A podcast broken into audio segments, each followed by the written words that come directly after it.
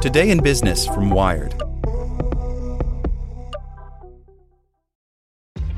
This episode is brought to you by ShipStation. You know, some things take a lot of work, like sending little robots to far off distant planets. And just as that's challenging, so too is running a successful e commerce business, especially when there's so much to do. So I want to introduce you all to ShipStation. Now, I love using ShipStation because of its easy to use dashboard, which makes managing orders and printing labels a breeze and super smooth. Oh, and the customer service is just out of this world. It's exactly what you need to help grow your business. Sign up for your free 60-day trial at shipstation.com slash technews. That's shipstation.com slash technews. This episode is brought to you by Shopify. Whether you're selling a little or a lot, Shopify helps you do your thing, however you cha-ching. From the launch your online shop stage, all the way to the we just hit a million orders stage. No matter what stage you're in, Shopify's there to help you grow. Sign up for a $1 per month trial period at shopify.com slash special offer, all lowercase. That's shopify.com slash special offer. Hey there, this is the spoken edition of Wired. Trump's attack on Amazon actually has its precedents. By Zachary Karabell. As public attitudes towards Silicon Valley and big tech continue their rapid pivot from admiration to vilification, the current occupant of the White House has sought to lead the chorus.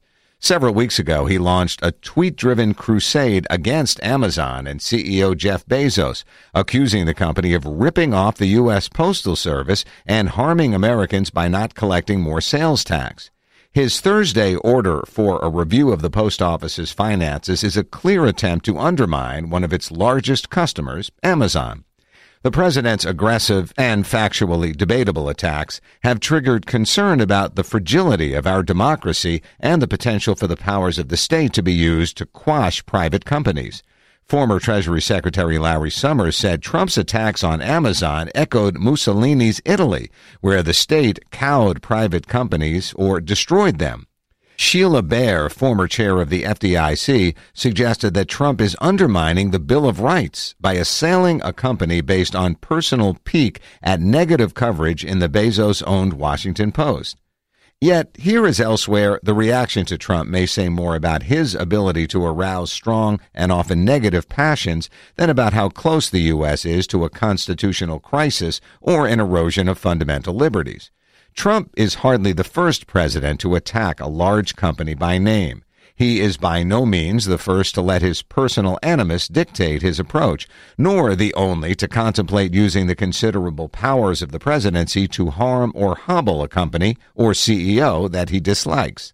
While the past is at best prologue compared with presidents of yore, Trump hardly stands out as remarkable in his willingness to engage in personal and public feuds with large corporations that piss him off. Take Teddy Roosevelt. He famously began his tenure in the White House on the heels of the assassination of William McKinley with a vow to take on the large conglomerates then referred to as trusts. He wrote to Congress at the end of 1901 that, quote, there is a widespread conviction in the minds of the American people that the great corporations known as the trusts are in certain of their features and tendencies hurtful to the general welfare. The only way to protect the common good and counter the crimes of cunning, as he put it, perpetrated by the business world, was to more aggressively use the authority of the recently passed Sherman Antitrust Act. Roosevelt then proceeded to take on the largest trust of the day, the Northern Securities Company, formed in 1901 by an alliance of banker J.P. Morgan, railroad magnates, and oil men, including John D. Rockefeller. The resulting holding company controlled an inordinate percentage of the nation's rail lines, with the potential to raise prices for its own profit at the public's expense. So, Roosevelt personally instructed his attorney general to prosecute Northern Securities under the Sherman Act. The trust fought back, but the Supreme Court ultimately sided with the government, and Northern Securities was forced to dissolve. Trump has yet to do anything nearly as draconian. Some have suggested he's responsible for the Justice Department's suit to block the proposed merger of AT&T with Time Warner because of his off-stated dislike of Time Warner's CNN. But it appears that the case was instead initiated by attorneys in the Antitrust Division and not on the urging of the White House. Nor has Trump used the Justice Department to go after any other company. His words may be ominous, but his actions here have been essentially non-existent.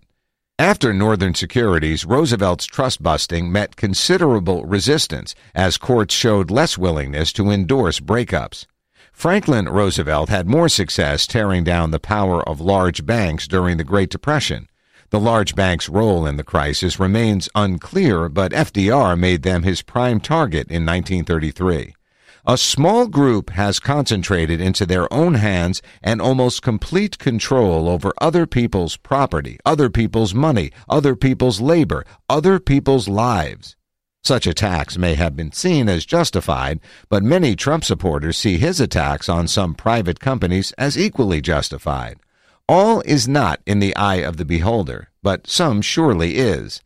Flash forward to the 1960s, when John F. Kennedy squared off against the CEO of U.S. Steel over steel prices. Believing he'd been double crossed by CEO Roger Blough over the size of price increases, Kennedy vowed to retaliate. You have made a terrible mistake, Kennedy told him. You have double crossed me. He then announced at a press conference that the steel conglomerate was guilty of, quote, a wholly unjustifiable and irresponsible defiance of the public interest perpetrated by a tiny handful of steel executives whose pursuit of private power and profit exceeds their sense of public responsibility. Kennedy ordered the Defense Department to steer orders away from U.S. Steel and towards companies who hadn't raised prices, and instructed other agencies to probe U.S. Steel for regulatory and tax irregularities. Arguably, Kennedy's vendetta against U.S. Steel was a move to defend the public good against a private company's self-interest, but the actions and the anger were nonetheless personal. Kennedy showed an easy disregard for process and a casual willingness to go mano a mano with a corporate executive simply because he felt a deal hadn't been honored. Somehow, democracy and the republic survived. And then there was Nixon, whose rage and fury at the press and at enemies real and perceived are captured in hundreds of hours of taped conversations. It was Nixon, after all, who publicly accused his enemies of a witch hunt. Not only did he sue both the Washington Post and the New York Times for leaks of the Pentagon Papers, he ranted late into the night about Jews controlling the media. His threats and language were raw and ripe and menacing. And perhaps the biggest difference with Trump was that most of those rantings were in private. He used the FBI to harass opponents and the IRS to put pressure on companies that he didn't like or that he felt had crossed him. In the process, Nixon provoked a constitutional crisis of the sort that Trump's critics now fear. For the moment, Trump hasn't gone that far. But this little tour of history suggests that power struggles between presidents and large companies were based on different understandings of the legitimate powers of government. We may tend to side with JFK in his campaign against Big Steel, but it was still a questionable use of presidential power based largely on personal anger that a deal with no force of law had fallen apart. The prospect of the executive branch going after a private company can seem disturbing, but it's hardly unique to Trump.